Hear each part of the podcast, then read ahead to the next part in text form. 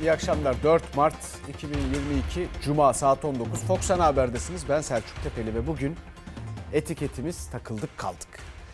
Tabii bilen biliyor takıldık kaldık. Nereye takıldık kaldık? Hazine ve Maliye Bakanımız Nurettin Nebati bir tweet yayınladı. O takılıp kalmayalım diyor ama biz takıldık kaldık. Onun dışında takılıp kaldığımız pek çok mesele var elbette. Zaten hemen mesajlar da gelmeye başlamış. Ee, ve önce ilk gelen tweette de geleceğimiz ne olacak diye düşünürken Bakan Nebati'nin gözlerine takıldık. Kaldık demiş bir izleyicimiz mesela. Hemen anlamış izleyicilerimiz. Takip ediyorlar tabii gündemi. Efendim biz de bir yandan savaşa takıldık kaldık biliyorsunuz. Ama daha çok takılıp kalacağız çünkü salgın diyorlardı ya salgın değil. Dünyayı değiştirecek şey bu demiştik 10 gün önce. İşte dünyanın nereden nereye geldiğini şimdi düşünün bir haftada önümüzdeki haftalarda, aylarda, yıllarda bambaşka bir yere gideceğini de hesap etmek lazım. Aklınızın bir kenarında tutun. O gün ne dediysek 10 gün önce aşağı yukarı şimdi bunlar konuşuluyor. Ne onlardan bir tanesi de nükleer meselesi. Nükleer silahlar. O silahlarla tehdit dünyayı ayağa kaldırmıştı. Şimdi bir şey daha dünyayı ayağa kaldırdı. O da bir nükleer santrali vurdu Rusya. Ve nükleer santral korkusu dünyayı sardı bu sefer de.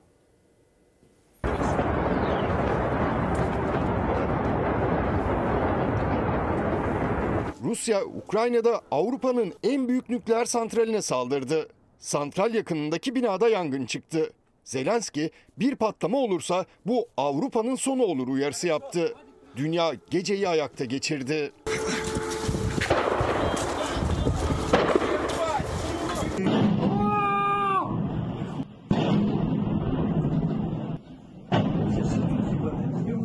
Rusya'nın Ukrayna'yı işgali 9. gününde. Moskova, Kiev direndikçe şiddetin dozunu artırdı. Yerleşim birimlerini vuran Rusya'nın son hedefi Avrupa'nın en büyük nükleer santrali oldu. Rus tankları halkın günlerdir önünde barikat kurduğu Zaporijye nükleer santraline saldırılarını akşam saatlerinde yoğunlaştırdı. Patlamalar ve karşılıklı mermi atışları birbirini izledi. Bütün herkesin gaz maskesi takması söyleniyor. Şu an çok kötü bir hava var. Çatışmalarla santral yakınındaki eğitim binasında yangın çıktı. Panik büyüdü. Ukrayna lideri Zelenski Rusya'yı nükleer terörle suçladı. Rus tankları nükleer üniteleri vuruyor.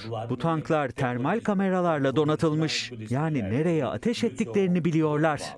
Yangın sabaha karşı söndürüldü. Uluslararası Atom Enerjisi Kurumu reaktörlerin zarar görmediğini ve tesis civarında radyoaktivitenin artmadığını açıkladı.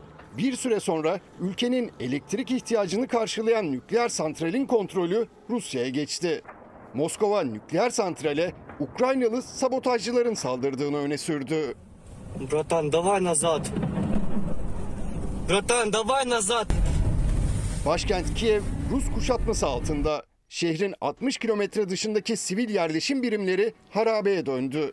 Füzelerin isabet ettiği binalardan alevler yükseldi. Kiev'e giden stratejik önemdeki Çernigiv'de 47 kişi hayatını kaybetti.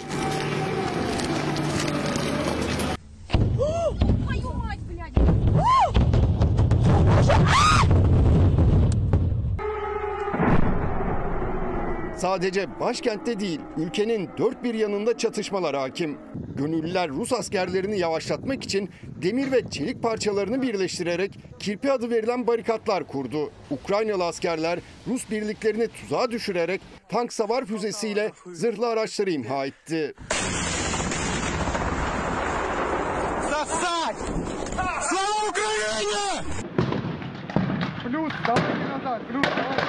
Rusya lideri Putin kameralar karşısına geçerek operasyonla ilgili bilgi verdi. Rusların ve Ukraynalıların tek halk olduğu kararından vazgeçmeyeceğim dedi.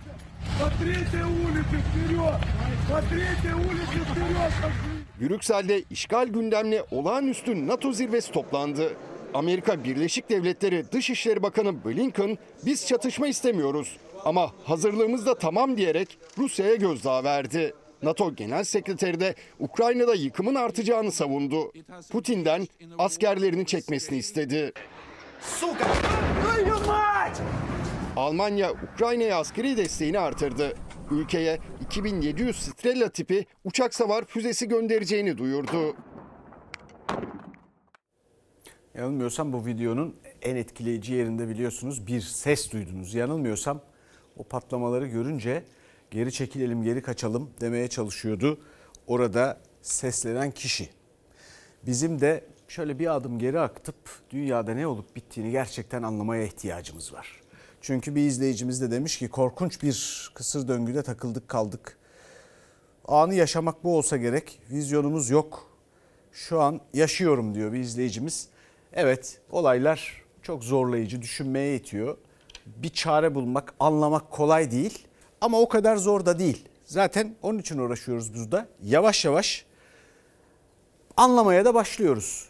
Nereden gelip nereye gittiğini anlamaya başlamak demek anlaşmak demek değil tabii. Birçok farklı fikir var. İşte şimdi zaten bir yandan görüşme masasında Ukrayna tarafı ve Rusya tarafı e, en azından insani bir koridor için uzlaşma çıktı. Bize ne yardım geliyor, ne biz bir şey yapabiliyoruz. Yani ülkemize de dönmek istiyoruz, ne dönebiliyoruz, ne kimse bizi gelip alıyor buradan. Yani devamlı konsoloslukla irtibat halindeyiz ama hiçbir şey olduğu yok. Dayanacak bir durumumuz kalmadı da. Ukrayna'da savaşın ortasında mahsur kalan binlerce Türk tahliye edilmeyi bekliyor. Rusya ile Ukrayna heyetlerinin sınırda yaptığı ikinci görüşmeden kritik şehirlerdeki Türkler için de umut doğdu. İki ülke sivillerin çatışma bölgelerinden tahliye edilmesi konusunda uzlaştı. Ancak insani koridor ne zaman açılacak, siviller Ukrayna dışına nasıl çıkarılacak henüz belli değil. Ukrayna Ersun ilçesindeyiz. Gerçekten çok zor durumdayız. 5 kişiyiz. 11 arkadaşlarımız da yaklaşık 50 kilometre bizden e, uzaktır. Onlar zor durumda, mağdurlar. Can güvenliği sıfırdır. E, Rus askerleri arkadaşlarımızı tehdit ediyorlar.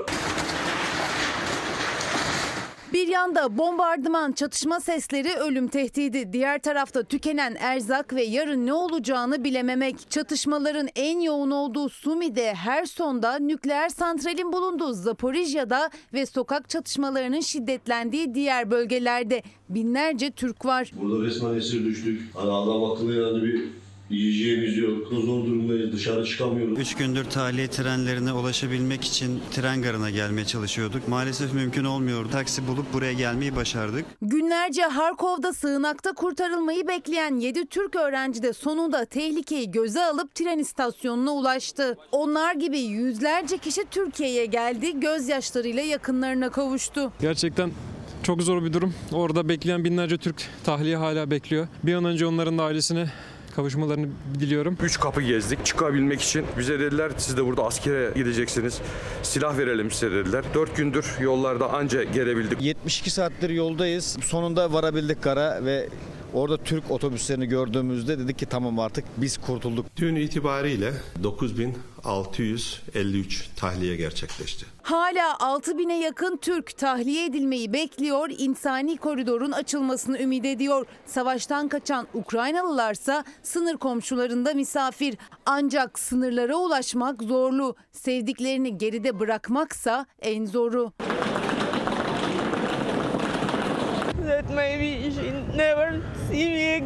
Annem dedi ki belki bir daha hiç göremeyeceğiz birbirimizi. Hayatımda duyduğum en korkunç kelimelerdi bunlar. Başlarında miğferle hayat kurtarmaya çalışıyor sağlık görevlileri ama her zaman iyi haber vermeleri mümkün olmuyor. Acıların en büyüğünü sevdiklerini çatışmalarda kaybedenler yaşıyor. Şimdi ilerleyen zamanlarda galiba dünya yavaş yavaş şunu anlamaya başlayacak. Anlayan var, anlamayan var ama ortak bir anlayış oluşmaya başlayacak muhtemelen. Putin'in bu savaşında Putin'in zaferinin daha fazla insanın ölmesiyle daha fazla toprağa sahip olmasıyla mümkün olmadığını başta kendisi herhalde anlayacak. Yavaş yavaş dünyada bu konuda başka pek çok çatışma bölgesi ve savaş alanı açısından da yavaş yavaş anlayacak herhalde. Ki zaten dünyanın üçte birine yayılmış bir ülkenin daha fazla toprağa sahip olması Rusya'da bugüne kadar yapılamamış neyi yapmalarını sağlayabilir ki? Gayet basit bir soru değil mi? Ha cevapları vermek de mümkün tabii ama şimdi bir filmdeki bir diyalog aklıma geliyor.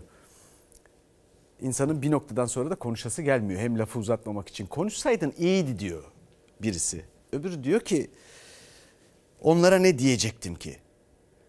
Ama diyor gergin olduğun içinse anlarım.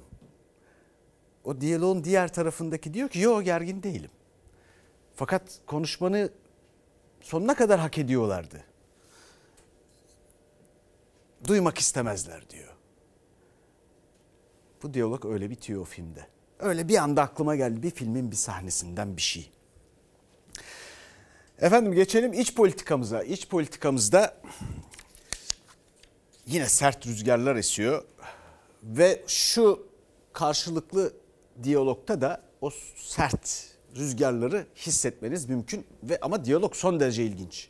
Erdoğan'dan 28 Şubat çıkışı, Kılıçdaroğlu'ndan Türk oligarklar yanıtı. Öyle yuvarlak masa etrafında yer beğenmeyenlere milletin gereken yeri gösterecektir. Filmi geriye sardırıp yeniden eskiye dönelim diyorlar. Yok öyle ama. Ey beşli çete, siz Putin'in oligarkları için kurduğu sistemin Türkiye'deki kopyalarısınız. Ey yerel oligarklar, halkın parasını çaldınız. Size de huzur yok. Size de uyku yok.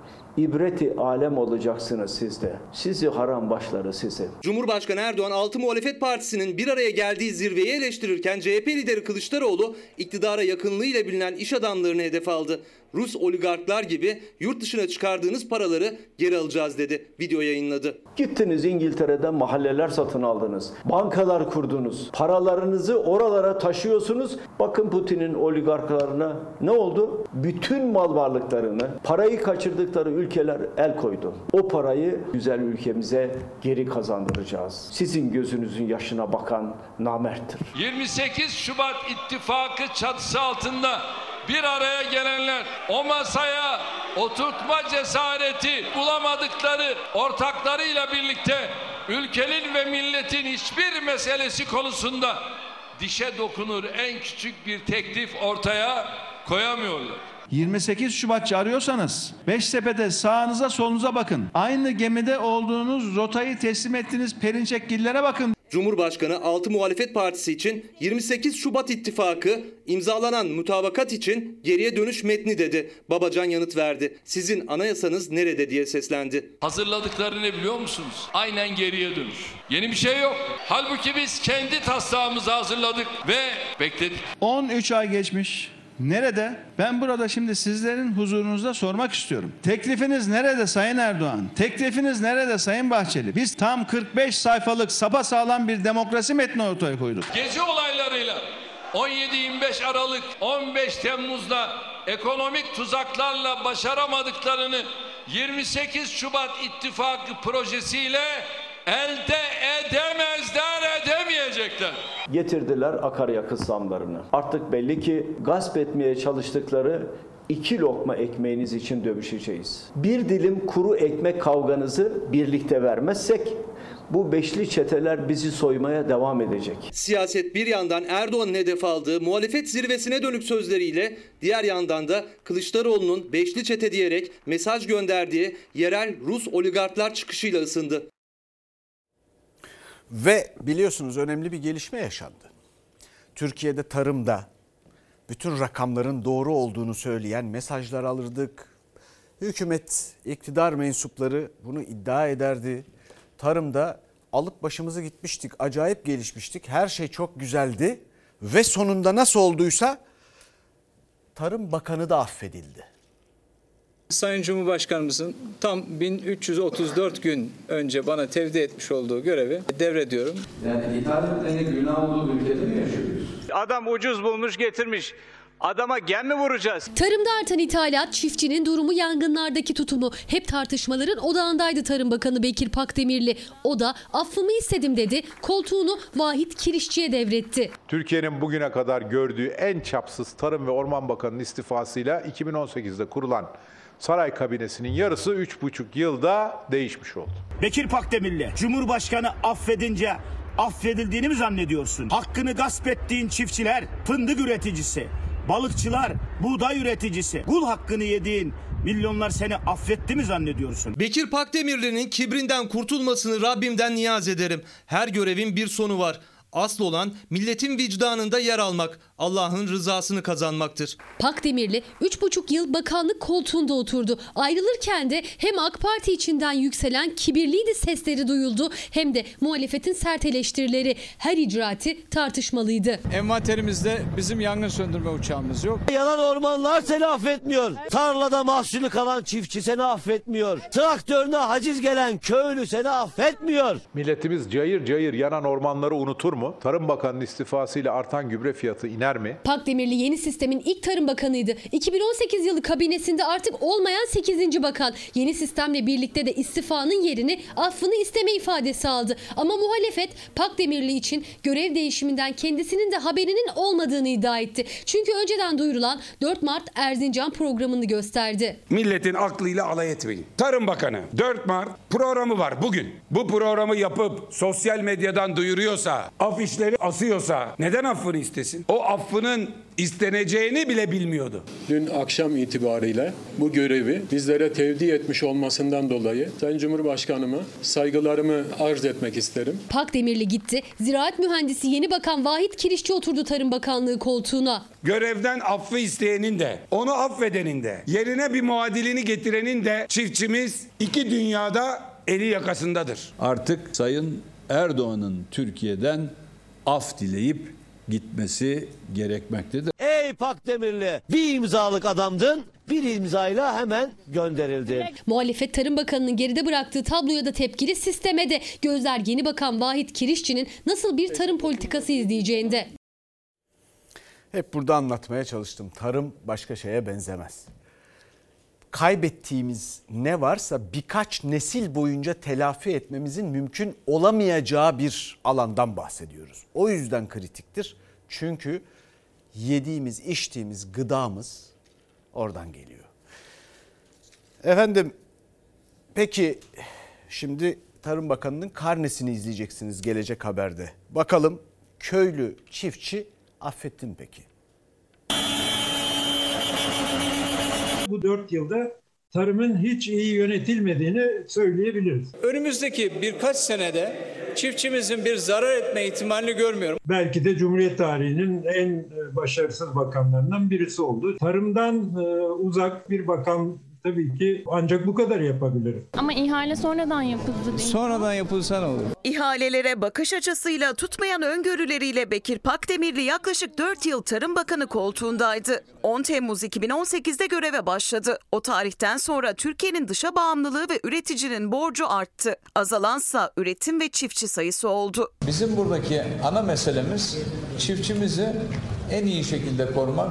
Öyle de oldu. 2018'de 14.4 milyar dolar, bugün geldiğimiz noktada da 17.8 milyar dolar. Türkiye ne bulsa onu ithal etti. Tarihte ilk kez Pakdemirli döneminde hasat zamanı gümrük vergileri sıfırlandı. Yani ithalat kolaylaştırıldı. Yine ilk kez çiftçinin kara gün dostu olarak bilinen Toprak Mahsulleri Ofisi çiftçi ürününü toplarken ithalat yaptı. Üstelik döviz kuru fırladığında bile ithalattan vazgeçilmedi. Sadece ithalatın faturası kabardı. Yeterli desteği de alamayan çiftçi ithalatla rekabet edemedi. Önce borçlandı sonra toprağından.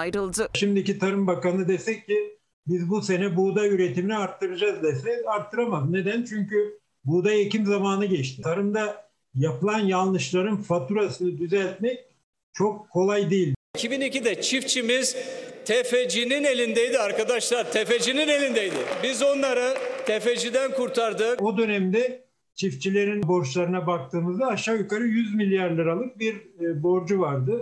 E, 2021 yılı sonu itibariyle baktığımızda bu 170 milyar liranın üzerine çıktı. Biz çiftçimizin alın terine, emeğine sahip çıktık ve memnun ettik. Geçtiğimiz günlerde Et Süt Kurumu bir ihale açtı. Bir gün süreyle 300 liralık bir et. Çok özür dilerim. Çok özür dilerim. Çok özür dilerim Sayın Bakanım lütfen. Ay bakan dinlerken araya giriyorsunuz. Bir soru sorabilir miyiz size? Geçtiğimiz gün de sormak istemiştik Randevulu aslında. arkadaşlar. Cevap verilmeyecek bir soru da değil. Kafanızı bunlara takmayın. Bunlar çok ıvır zıvır işler. 100 bin liralık ihale. Ne olacak? Pakdemirli çiftçi için, besici için önemli sorulara ya cevap vermedi ya da belirsiz yanıtlar verdi. Üretici de aklındaki sorulara yanıt bulamamış olacak ki SGK'ya kayıtlı çiftçi sayısı Pakdemirli göreve başladığında 697 bindi. 4 yılda %25 azaldı. Yani her 4 çiftçiden biri artık ekip biçmiyor. Tarım yazarı Ali Ekber Yıldırım'a göre Bekir Pakdemirli'nin karnesi başarısızlıkla dolu. 4 yıllık karnenin yansıması da tarladan ve tezgahtan uzun süre silinmeyecek gibi. Elektrikli traktörle neredeyse 4 yılını geçirdi Bakan Bey. Ama sürecin sonuna geldiğimizde henüz ortada bir traktör yok. Peki ne kaldı 4 yılda bakandan geriye? Yani ortada tabii ki büyük bir başarısızlık var. Teşekkürler. Tarım Bakanı Pakdemirli nazik bir insan. Görüyorsunuz. Fakat bu meselenin ciddiyetinin önüne geçemez. Ve meselenin en ciddi yönü, en büyük hatası onun döneminde tabii onun sorumluluğunda değil, AK Parti hükümetinin sorumluluğunda yapılmak istenen şu şeydi. Şimdi söyleyeceğim şey. Çiftçiliği köylülükten kurtarma niyeti. Anladığım kadarıyla öyle bir niyetleri vardı. Çiftçiliği köylülükten kurtarmak. Ben öyle anladım.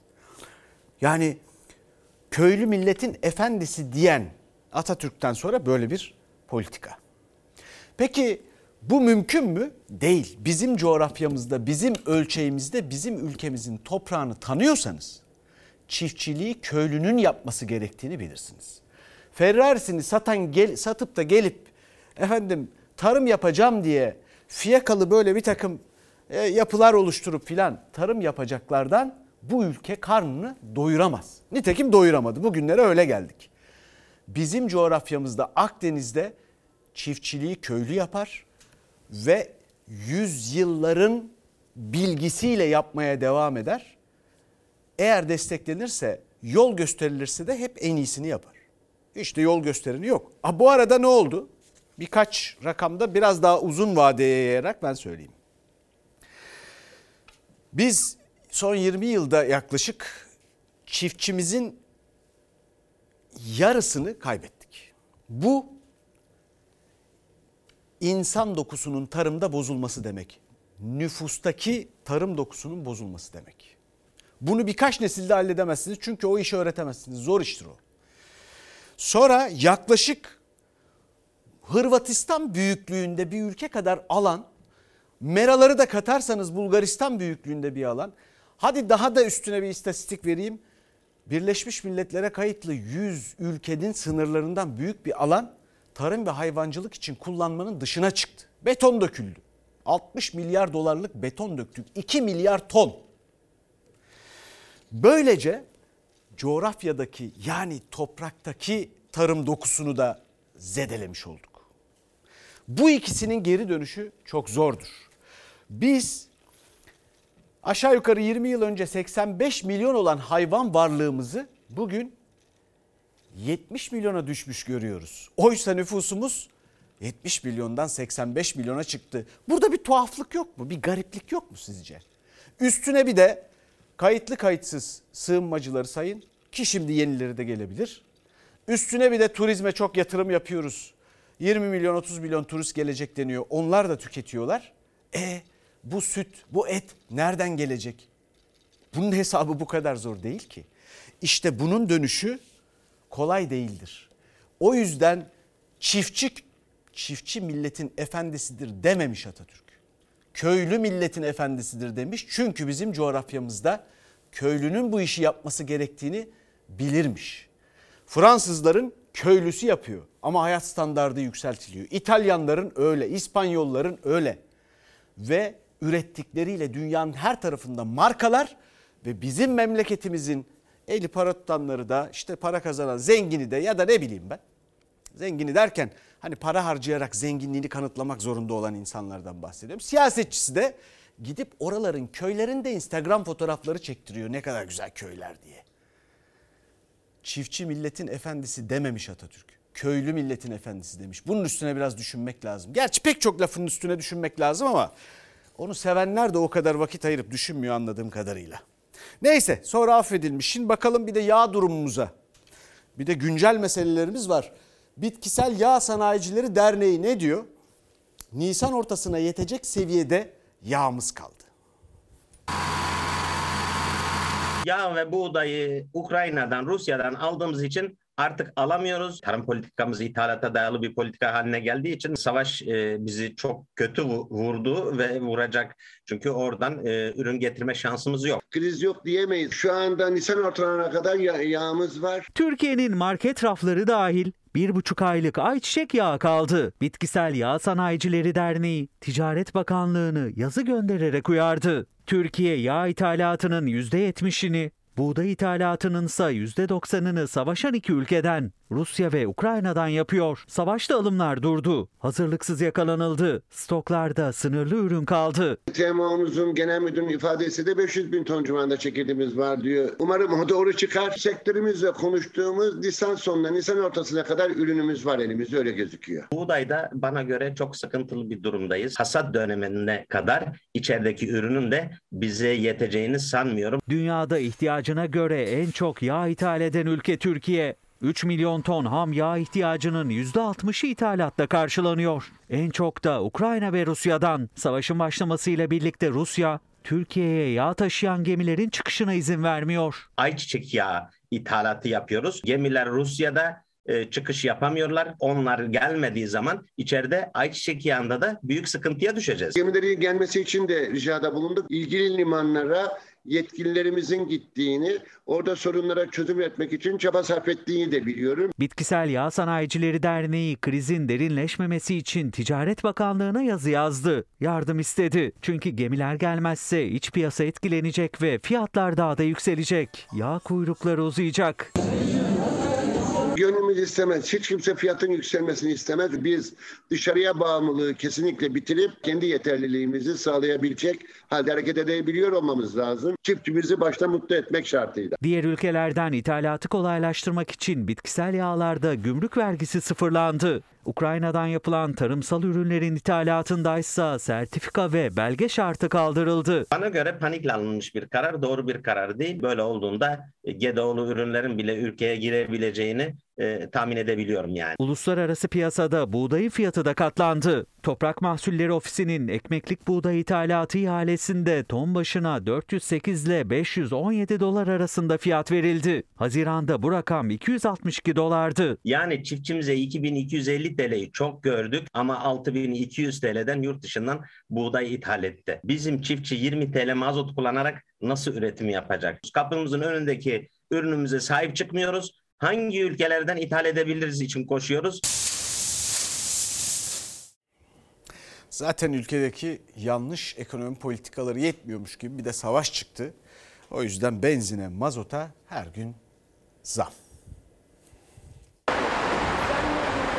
Her gün yeni bir zamla uyanıyoruz. Yarın yine değişecek, öbür gün yine değişecek. Kendi özel aracım var evin önünden çıkartmıyorum. Mazot pahalı. Ancak toplu taşımayla gidip işimizi görüyoruz. Her gün zam, her gün zam.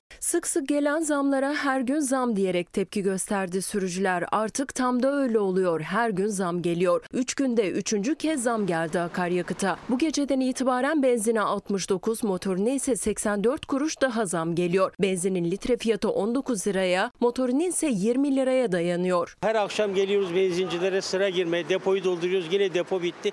Artık bıktık, bunaldık. Buna bir çözüm getirmelerini istiyoruz. Gece yarısı akaryakıt zammı devreye girmeden sürücüler yine akaryakıt istasyonlarında yoğunluğa neden oldu. İşte araçlar akaryakıt istasyonlarında sürücüler de zam devreye girmeden yakıt alma telaşında. Artık arabaları bırakacağız herhalde. Elimizle yiterek götüreceğiz şeyleri, suları. Şu anda gördüğünüz en düşük petrolün, doğa, benzin ve mazotun satın alınabildiği ülke Türkiye. %8 yükseldi. Biz bunu takip ediyoruz. Tekrar 117 dolara çıktı. 111 dolara geldi. E, 117 dolardan zam yapılıyor. 111 dolara geldiği zaman niye düşmüyor? Faiz sebep, enflasyon neticedir. Eylül ayından itibaren faiz kademeli olarak %19'dan %14'e düşürüldü. Faiz düştükçe dolar kuru yükseldi. Petrol hemen hemen aynı seviyedeyken 70 ile 85 dolar arasındayken Türkiye'de benzin fiyatı hep arttı. Bu kez savaş patlak verdi, petrol fiyatı fırladı. Türkiye bu döneme zaten yüksek olan benzin fiyatıyla girmişti. Savaşla birlikte tabelalar 20 lirayı zorlamaya başladı. Bundan bir ay önce 300 liraya benim depom e, yarıyı geçiyordu. Şu anda 300 liraya yarının yarısı oluyor. Yani depo çeyrek oluyor. Hani üretim olsun diyorlar. Üretimi nasıl yapalım? Ne taşıyorsunuz siz? Tavuk. Ki bugün zam var mı? Var dedi. Dedim bari alayım.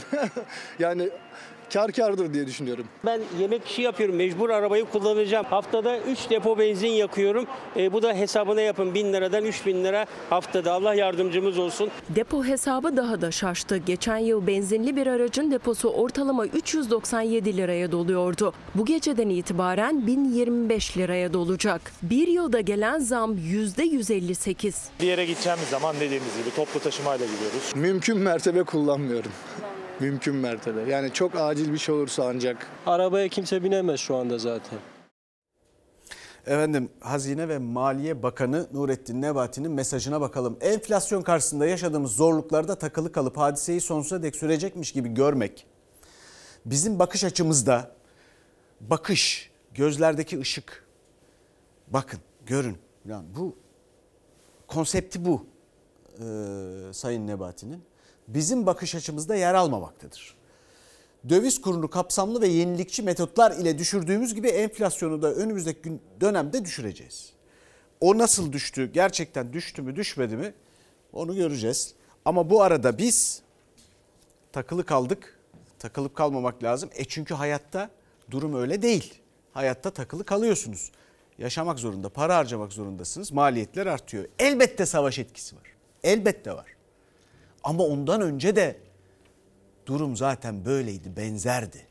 Efendim şimdi bakalım TÜİK enflasyon açıkladı %54 olarak. Acaba dar gelirlinin enflasyonu kaçmış? %95.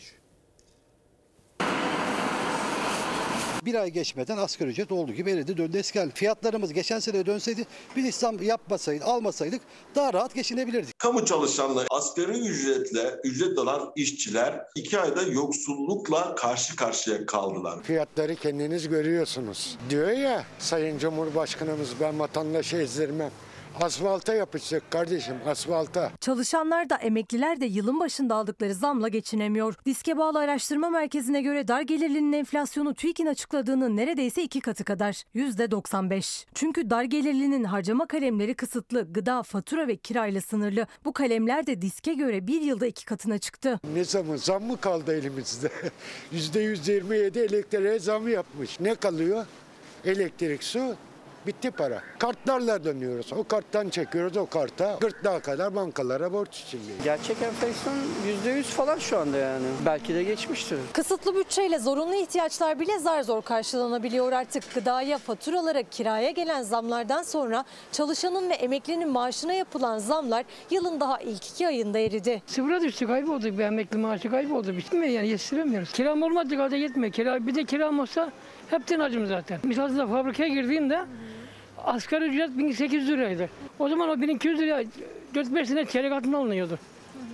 E şimdi ise 3 sene alamıyorsun hiç. Mart'ta sadece kira artış oranı bile %25,98. Ocak ve Şubat aylarında maaşların ne kadar eridiğini ise Birleşik Kamu İş Konfederasyonu Başkanı Mehmet Balık tek tek ortaya koydu. TÜİ'nin hesaplamalarına göre asgari ücretlinin maaşında 357 liralık bir kayıpla karşı karşıyayız. Ama gerçek kayıp biz kara dikkat alacak olsak, Birleşik Kamu İşi dikkat alacak, alacak olursak 600 liranın üzerinde bir kayıpla karşı karşıyayız. İki ayda emeklilerin maaşında 250 lira civarında bir kayıp var. Ama gerçekte bunu yaklaşık 500 lira gibi bir rakam ediyor. 2 ile çarpmak lazım. Kamudaki maaşlarda ise erime ortalama 800 lira sendikalara göre dar gelirli boğazından kıssa da çarşıdaki pazardaki zamlara maaşları yine yetmiyor. Ben 10 yıldır tavuk işi yapıyorum. İlk defa bu son aylarda yarım tavuk alabilirim.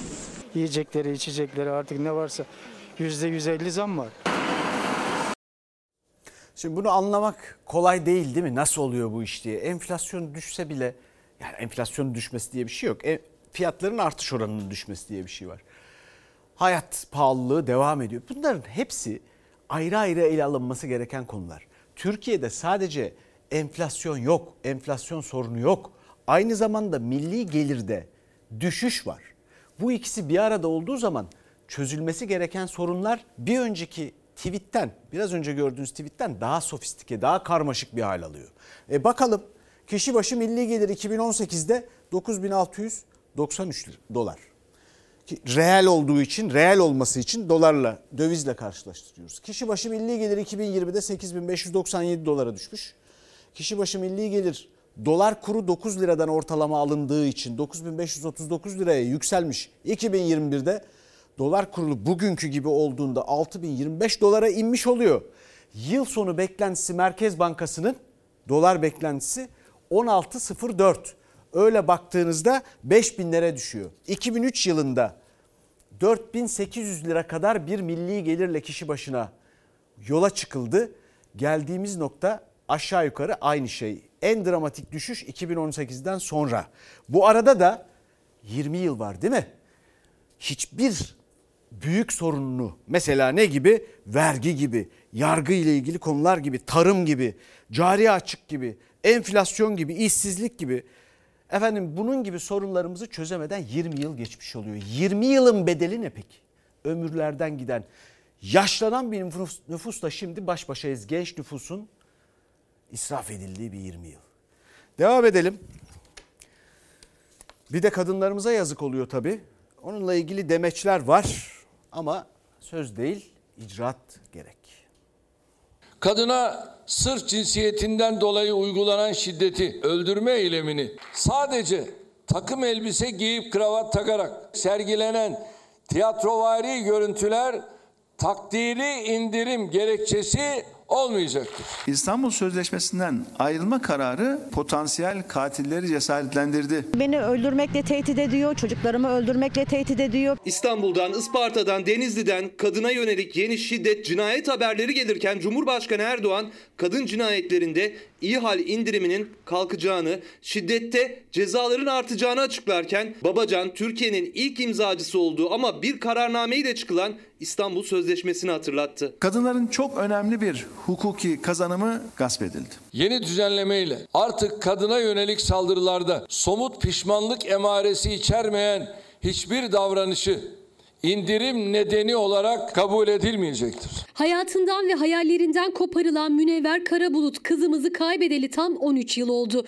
Peki ya bu 13 yıl içinde ne değişti? Hiçbir şey. Kadınların hayatını ve hayallerini çalan bu zihniyet değişmedikçe maalesef hiçbir şey değişmeyecek. Unutmadık, unutturmayacağız. Kadın cinayetleri içinde hafızalara kazınan isimlerden biriydi Münevver Karabulut. 17 yaşında korkunç bir cinayete kurban gitti. Aradan tam 13 yıl geçti. Ölüm yıl dönümünde Akşener ne değişti diyerek kadın cinayetlerine, kadına yönelik şiddete dikkat çekti. Tablonun her geçen gün daha da kötüye gittiğini kadın cinayetlerini durduracağız platformu Şubat raporuyla duyurdu. Bir ayda 23 kadın cinayeti işlendiğini. Raporlara göre Türkiye'de 2021 yılında erkekler tarafından 280 kadın öldürülürken 217 kadın ise şüpheli şekilde ölü bulundu. Tablo gerçekten vahim. Niye öldürdünüz? Niye öldürdünüz? 24 yaşındaki Raziye Karabuğa'da 6 aylık hamileydi. Dini nikahlı eşi Şehmuz Gezen tarafından pompalı tüfekle öldürüldü. İfadesinde kıskançlık nedeniyle dedi. Kasten öldürme, kasten yaralama, işkence ve eziyet gibi suçlar kadına karşı işlenmişse cezalar daha da artırılacaktır. Israrlı takip eylemleri artık cezası 6 aydan 2 yıla kadar hapiste sonuçlanacak. Önüne çıkacağım, öldüreceğim. 17 yaşındaki kızıma cinsel istismarda bulunacağını söylüyor. İlla öldükten sonra mı adalet devreye girecek? Cumhurbaşkanı yeni reform paketini açıkladığı, tutuklamaların kolaylaşacağını söylediği dakikalarda eski sevgilisi tarafından ölümle tehdit edildiğini iddia eden HS, mahkemenin takdir indirimine ve tutuksuz yargılama kararına tepki gösterdi. Her seferinde ya para cezası ya da denetimli serbestlik cezaları alarak bir şekilde kurtuluyor kendisi. Yine bir davayı beklerken ben bu kadını öldüreceğim demeye başladı. Eşe veya boşanılan eşe karşı işlenen kasten yaralama suçları da katalog suç düzenlemesine dahil edilerek tutuklama kararları kolaylaştırılacaktır. Cumhurbaşkanı yeni düzenlemeyi meclis gündemine getireceğiz dedi. Muhalefet kadına yönelik şiddet ve aile içi şiddetin önlenmesinde temel standartları belirleyen İstanbul Sözleşmesi'nden neden çıkıldı diye soruyor. Cumhurbaşkanı Erdoğan'ın bu sözleri yine de çok kıymetli. Üstelik 6 muhalefet partisinin deklarasyonunda yarının Türkiye'si için diye açıkladıkları orada da bir siyasi sahibi olduğunu gördük. Kadına karşı şiddet meselesinin. Şimdi Cumhurbaşkanı'nın söyledikleri de önemli. Siyasi olarak sahiplenilen bir konu haline gelmeye başladı. En önemlisi buydu. Şimdi geçelim bir başka konuya. Müzik yasağında mesele korona değilmiş.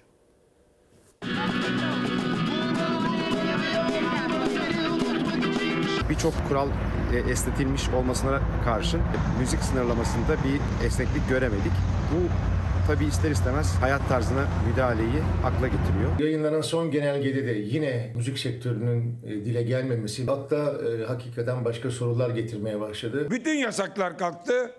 En son maske kalktı. Müzik yasağı devam ediyor. Hem sanatçılar hem muhalefet gece 12'den sonra uygulanan müzik yasağının devam etmesine tepkili. İçişleri Bakanlığı'nın gevşeme kararları ile ilgili yayınladığı genelgede de müzik yasağının kalkacağına dair bir bilgi yer almadı. Maske yok, efendim HES kodu sorgulaması yok. Fakat saat 12'den sonra işte müzik çalınmasının yasak olması yani nasıl bir mücadeledir bu anlaşılabilir değil. Gerçekten çok çok e, zor durumda müzik sektörü. Hepsi zaten birer birer kapanıyorlar. Bir an evvel isteğimiz e, iktidardan müzik yasağının da sona ermesi. Müzikle ilgili sınırlamayı da daha ileri bir saat olan 24'e çekiyoruz. Kusura bakmasınlar. Gece kimsenin kimseyi rahatsız etmeye hakkı yoktur. Kendisi öyle müziktir, eğlencedir, bilmem nedir. Bunlara mesafeli ve o kadar husumetli ki fırsat bu fırsat bu yasakta sürsün diyor. Cumhurbaşkanı Erdoğan geçen yıl salgınla ilgili alınan kararları açıklarken müzik yasağını duyurmuştu. Sağlık Bakanı yeni gevşeme kararlarını açıklarkense müzik yasağıyla ilgili bilim kurulu karar almadı diyerek topu İçişleri Bakanlığı'na attı. Müzik yasağıyla ilgili doğrusu bilim kurulunun bu anlamda aldığı bir karar yoktu. Sağlık Bakanımız, Kültür ve Turizm Bakanımızla değerlendireceğiz. Sağlık Bakanı'na soruyorsun ben bilmem İçişleri Bakanı'na sor. İçişleri Bakanı genelge yayınlıyor içinde yok. Pandemi öncesinde zaten e, canlı müziğin kuralları belirtilmiştir. İki ay önce bir kanun hükmünde kararname ile müzik konusunda bir takım yeni kanunlar ve kurallar çıkartıldı. Bunun da pandemiyle alakası olduğunu düşünmüyorum. Pandeminin ilk günlerinden beri müzik sektörü ne yazık ki hep bir üvey evlat muamelesi e, gördü. Sanatçılar pandemi döneminde müzik dünyası derin yara aldı derken bu kararın yaşam tarzına müdahale olduğunu dile getirirken özellikle turizm sezonu yaklaşırken birçok işletmenin büyük sıkıntıya gireceğini söylüyor. Önümüz yaz sezonu insanların denizden çıkıp yemeğini yedikten sonra bir konser dinlemeye gitmeleri zaten e, gece 23'ü bulacak. Eğer 24'te müzik yasağı koyarsanız bu yerlerin halini düşünmek bile istemiyorum. Ya bu yasağın temeli nedir kardeşim? Biriniz çıkın böyle bir yasak kalmadı deyin bitsin bu iş. Yok Tayyip Erdoğan'dan korkuyorlar. Neden? Yaşam biçimine müdahale. Muhalefette sanatçılar da müzik yasağının kaldırılmasını istiyor. İktidar sessiz. Takıldık kaldık bu arada mesajlardan biraz bahsedeyim. Ispartalılar 48 saattir elektriksiz. Yine pek çok insanımız hala elektriksiz. Dün haberi paylaştık. Bir kere daha hatırlatalım ve bu gece orta sayfa gecesi.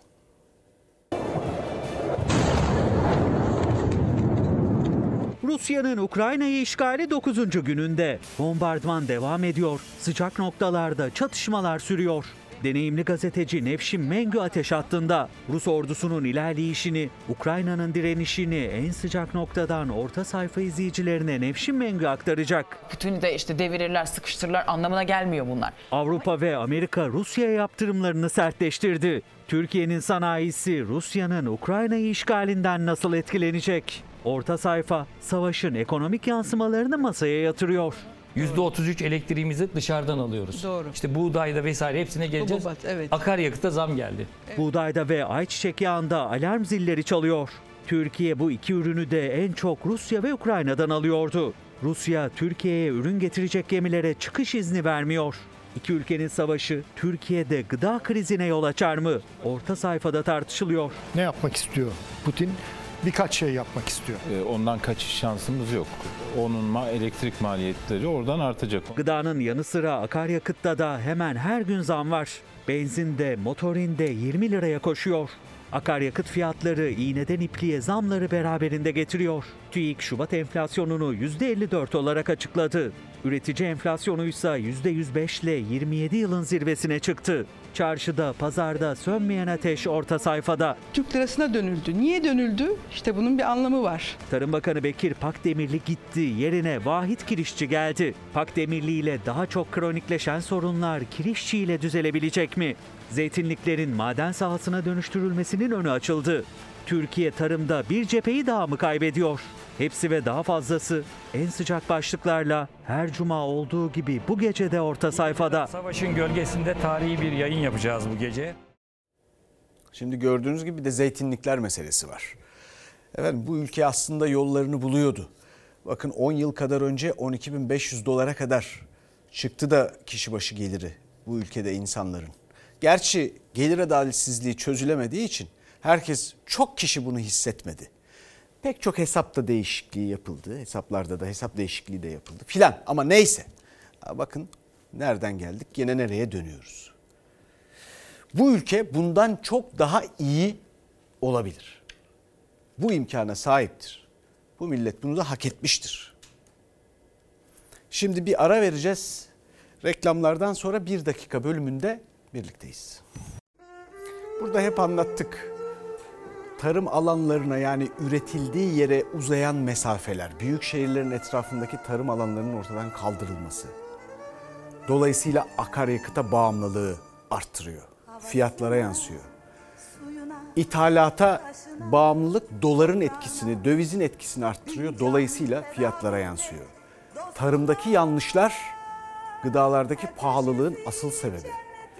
Peki bu tamam ama bir yandan da şöyle bakmalıyız. Bu bir kaynayan tencere, kaynamayan tencere meselesi. Çok büyük derdimiz var. Muhalefet hep bunu dile getiriyor. Ama mesela ünlü yazar Victor Hugo da şunu söylüyor. Tamam. Kaynayan bir tencerede veya kazanda çıkan buharın bir gücü vardır. Ama dünyayı yöneten bu buhar gücü değil fikirlerdir. Türkiye'nin kaynayan kaynamayan tenceresi meselesi önemlidir ama buna takılıp kalmaması gerekir. Türkiye'nin hak ettiğini alabilmesi için yeni fikirlere ihtiyacı vardır. Efendim bizden sonra Aşk Mantık İntikam var yeni bölümüyle Gülbin Tosun'a hafta sonu başarılar dileriz. Ve orta sayfa gecesi unutmayın bu gece. İyi hafta sonları görüşmek üzere. Mecnun'a Leyla'sına erişilmez sırrına